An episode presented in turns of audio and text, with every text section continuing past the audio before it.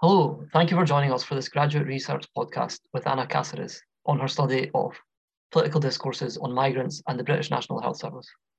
I'm Jordan Buchanan and I'm convening this interview for the Scottish Centre for Global History. Thank you, Anna, for joining us. Could you introduce yourself for our audience, please? Hi, yes, uh, I'm Anna Caceres. I've just finished a research master's at the University of Leiden in the Netherlands, um, where I was studying specifically the governance of migration and diversity from 1945 um, so it was an interdisciplinary research master's, but the main portion of that was history. Um, prior to that, I also studied at the University of Edinburgh, where I did an undergraduate in history and political science. So again, this kind of interdisciplinary background. And uh, what got you into history? Why did you choose to study this? Um, well, I chose to study history because I think that you know the stories that we tell about history are used in very political ways. You know, they're used to legitimize things in the present, um, to legitimize certain behaviors or institutions as normal by saying telling a story of like, oh, it's well, it's always been this way, and so I do find the questions of well, has it actually always been this way quite interesting, um, and especially you know as someone who does who does like to approach things from for more than one discipline, I think history is a really good uh, tool for answering those kinds of questions. Great. Sounds like a, an excellent reason to, to pursue history. And uh, using that interdisciplinary method is, is a, a very valuable for understanding the past. So, can you tell us about this story and the research that you did uh, for your master's project on migration and the British NHS? Yeah, absolutely. Um, so the project looked at discourses within the British government, both in the parliament and in the civil service, and how migrants were discussed in relation to the nascent health service um, between the years 1948 and 1971. So I wanted to look at like the very early years of the health service, obviously since it's established in 1948, which is when the study starts.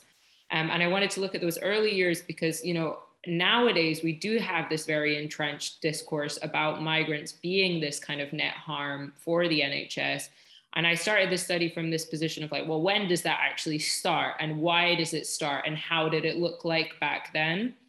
Um, and yeah, the answer is like it actually was there from the start. It's not like it kind of comes about at a specific moment um, with like some kind of spike in migration or anything. It's actually there even almost before the health service starts. So it's just like the kind of xenophobia that was already present within the government is translated into this um, into this new realm um, yeah, so the study, the period examined is also a period that looks at um, a period of relatively free migration um, in the UK. So in 1948, we pass a, a, law called the British Nationality Act, which extends the right to residency to all citizens of the British Commonwealth. Um, and then in 1971, we pass the 1971 Immigration Act, which is the kind of final death knell of those rights. Like those rights are being progressively chipped away throughout the period um, beginning in 1961 with the Commonwealth Immigrants Act, and then there's another one in 65 and another one in 68. So I thought that this was going to be a really interesting period to look at, you know, because there is this transition from open borders to really quite closed borders. Um, so I expected there to be quite a lot of discussion of migration in in those years, um, and also, you know, obviously with the health service just starting, there's also going to be a lot of discussion about that. Um, and it did turn out to be like a really interesting uh, period, especially because we're seeing this sort of switch from like predominantly um, open borders for Commonwealth migrants to predominantly open borders for like European migrants, right? So there is this kind of uh, switch happening as well, and that is reflected in how how we are talking about migrants at the time. Um, in terms of like the key findings of this study, the first one is that kind of chronological finding that I mentioned earlier about this this this um, concern about migration and the NHS. That's present from the start. Interestingly, we do talk about it a bit differently from how we talk about it nowadays. So nowadays we have a lot of hysteria about migrants in the NHS you know, as migrants, as service users of the NHS, even to the extent that we worry about like how many kids migrants are having and how much that's costing like maternity services and all this sort of stuff. Back then, we didn't really talk about it in those terms. Instead, we tried to distinguish between like bona fide migrants and what was called foreign visitors, right? So, like people who allegedly just came to Britain to get medical treatment. Um, although this distinction is a bit like fuzzy because it actually was very difficult at that time to distinguish between who was a who was a migrant and who was a visitor. So that was one of the first findings. And then the the second finding was really about um, like kind of racial hierarchies. So that's one of the innovations of the study. I oh sorry, I forgot to mute my notifications. Um, that's one of the innovations of the study. I look at like a broad cross section of migrant groups. Like I don't just look at um, like Commonwealth migrants, migrants specifically from the new Commonwealth, which is what there's a lot of focus on. So like the West Indies, India, Pakistan, etc. I also look at white migrant groups, like white migrants from the old Commonwealth, so Australia, New Zealand, um, even South Africa to some extent. Uh, and then also European migrants um, and white migrants from elsewhere in the world. Um, so there is, yeah, there is this uh, this real cross section, and that from that I was able to look at kind of like hierarchies of desirability, like in as much as there was anxiety towards all migrants to some extent, there was much much more towards um, black and brown groups, even though in a legal sense these uh, these migrants were more British than say a French migrant, right? Um, so yeah, that was that was a key finding. Um, and then also, I, one of the interesting findings was about the kind of shape of British racism. And um, there's been a lot of focus, you know, even in the present day, we still have this as well with our discourse about like NHS heroes and like all these like wonderful migrant doctors and whatever. Um, and I wanted to look at like, well, how does that actually, how much impact do those kinds of positive discourses actually have on how we think about migrants as a whole? And by looking really closely at like who was saying that and when were they saying it and how were they saying it? Um, you know, I was able to really uncover that this was largely like a tokenistic discourse, right? Because even though they were praising, for example, um, nurses from Jamaica, they would then at the same time be like delegitimizing their contribution to the health service. So they were portrayed primarily as students or temporary workers. They were never actively recruited in the same way that, you know, um, I don't know, Australian nurses were, for example. Um, so that the this this discourse, um, this positive discourse about um, specifically like racial minority migrant uh, workers was yeah just tokenism just total tokenism.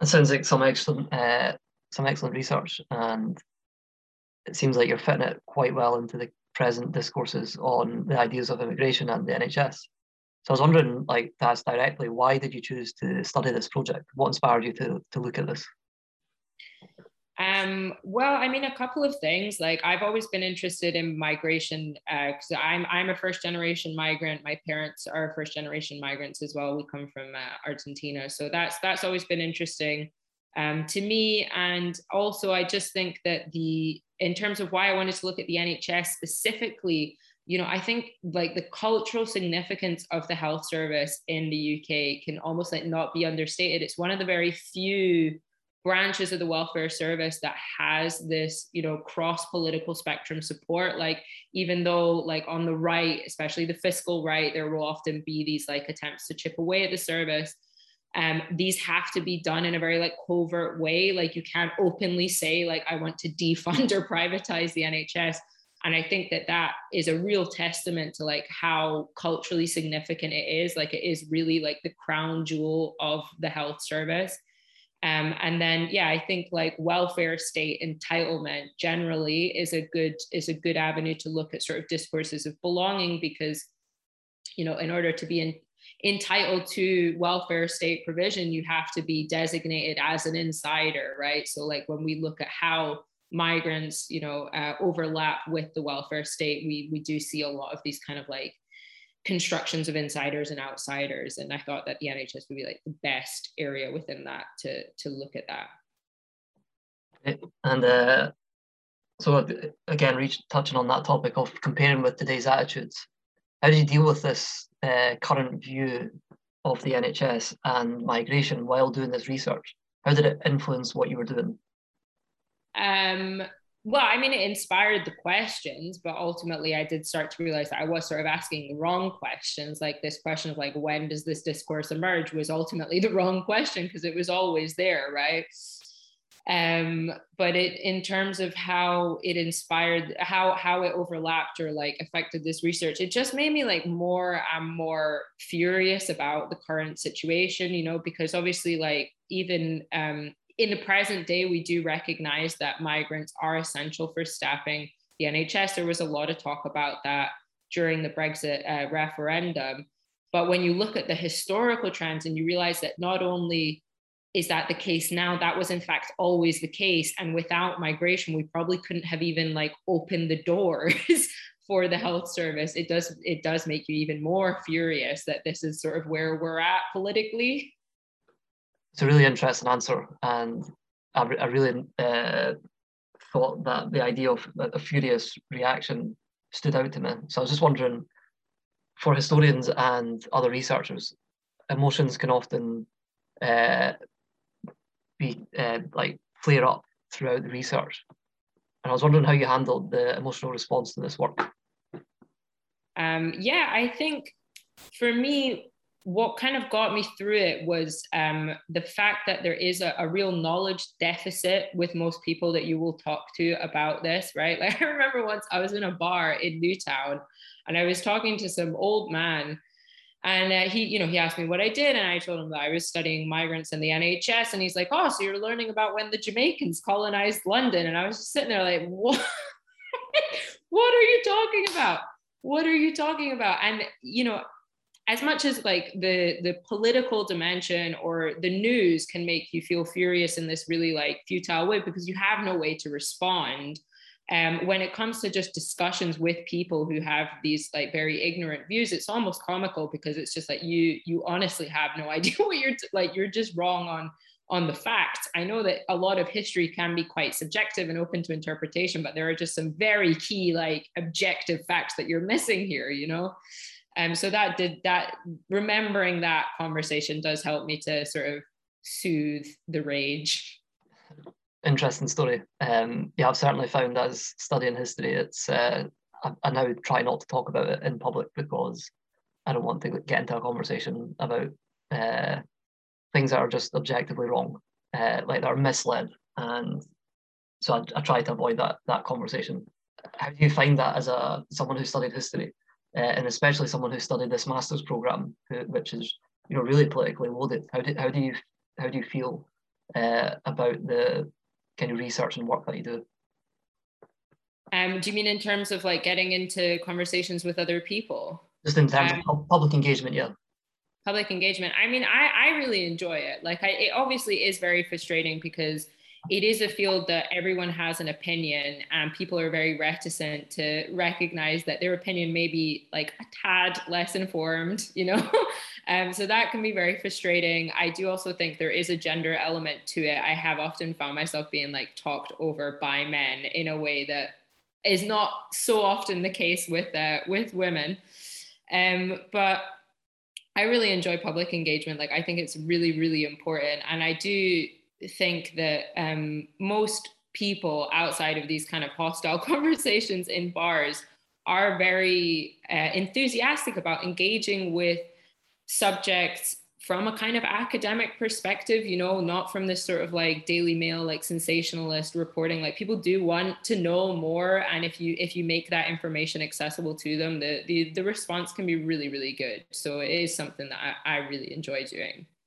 Interesting. Um, yeah, so I'll go back to the research. Um, so what sources did you use to, to do this work? Yeah, so that's actually an interesting story because uh, obviously with the pandemic, the National Archives shut for like a year, a year and a half or something. So I had to completely rethink my source base. I was initially just going to use um, civil service archives, um, like mainly like Ministry of Health, uh, Colonial Office, uh, Foreign Office. So people who either dealt with migration or people who dealt with healthcare provision, right? Um, but then, yeah, with the closure of the archives, I was only able to do one research trip um, where I just like made like thousands and thousands of copies of whatever I could find that seemed relevant. And I also had some copies from previous research trips that I was able to bring in. But the main backbone of the thesis ended up being parliamentary debates that are available uh, digitally on Hansard. um, which you know was a source base that I'd never really used, um, but it was it actually ended up being a really cool thing for the project because because it was a digital source, um, a digitized source as well. I was able to download uh, a really large amount and do some do some like quite elemental text mining with it. So feeding um, like all of these debates into Python and then do some like linguistic analysis, which I just couldn't have done with like hard copy civil service archives. Like even if i tried to digitize them myself like the the optical character recognition is not is not really what it needs to be for that sort of uh, stuff. So so that was ended up being a good thing although it was a very stressful sort of six months figuring out figuring out how to do that um, but yeah I got there in the end great, great way to overcome the, the challenges of the pandemic mm-hmm. um, so you were speaking before about the you know the kind of key themes that emerged from your work uh, and I was wondering what can we learn from looking at the different migrant groups because you spoke about uh, migrants from the global north as well as global south, as well as uh, the racial dynamic of that. So what can we learn from looking at these different groups? Um, well, definitely the take home is that there are very clear hierarchies, and these hierarchies do fluctuate over time, and sometimes they are quite relative, right? So, for example, in the very early years, um, there was a, a, recruitment scheme running in uh, continental Europe called the European Voluntary Workers. So, like immediately post war, it runs, I think, from 45 to 52. Um, where they're recruiting displaced persons, like people who were displaced during the war, to come and work uh, primarily in the welfare state, right?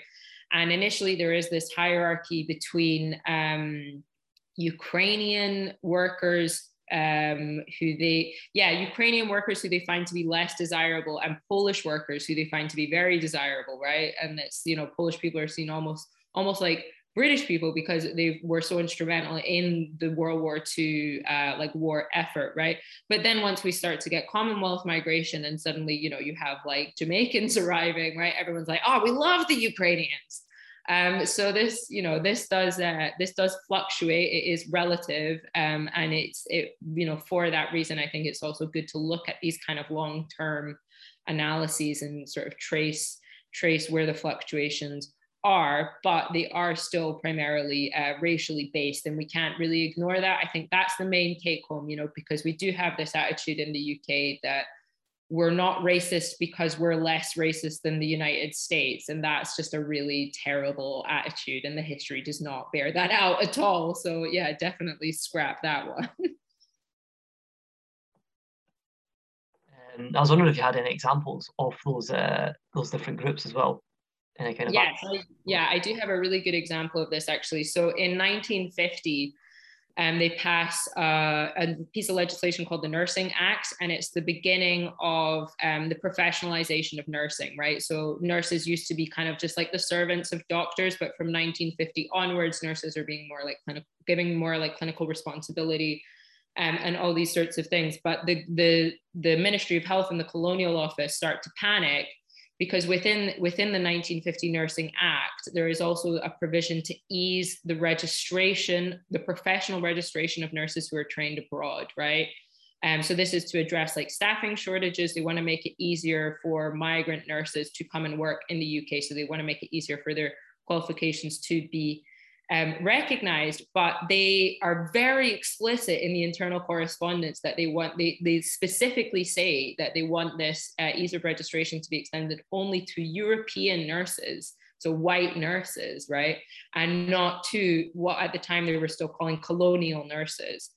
Um, so the way that they kind of work around that is they send uh, memos to all of the uh, colonial governments and they say like okay so we know that we've passed this this new piece of legislation but we would actually like you to continue to work to the old uh, registration requirements which were much more stringent like much much harder to then migrate to the uk so, you know, they, and the reason that they did that, and they say this again explicitly in the archives, is that they didn't want to be seen to be discriminating. So instead of just passing a separate law that says, like, oh, this doesn't apply for colonial nurses, they do it kind of undercover and they just write to these governments and say, like, do not apply this. Um, so it's like one law for you know one group of nurses and one law for everyone else. But you wouldn't know that if you just looked at the laws. You really have to look at the the internal correspondence. Okay, and did, did the attitudes towards uh, NHS workers, the migrants, did it change? Uh, or sorry, did working for the NHS change British attitudes towards migrants during this period?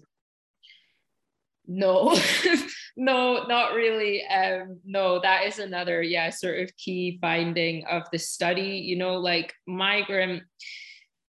Uh, migrant NHS workers were used as this sort of symbol, um, especially by people who were um, who were hostile towards migration. So, like Enoch Powell talks about um, migrant NHS workers. He talks about it in the Rivers of Blood speech, right? Um, so, but he is obviously super hostile towards Commonwealth migration, but he sort of throws it in there as a kind of like, no, it's not that I hate everyone from the Commonwealth, you know, like I just don't like these these ones.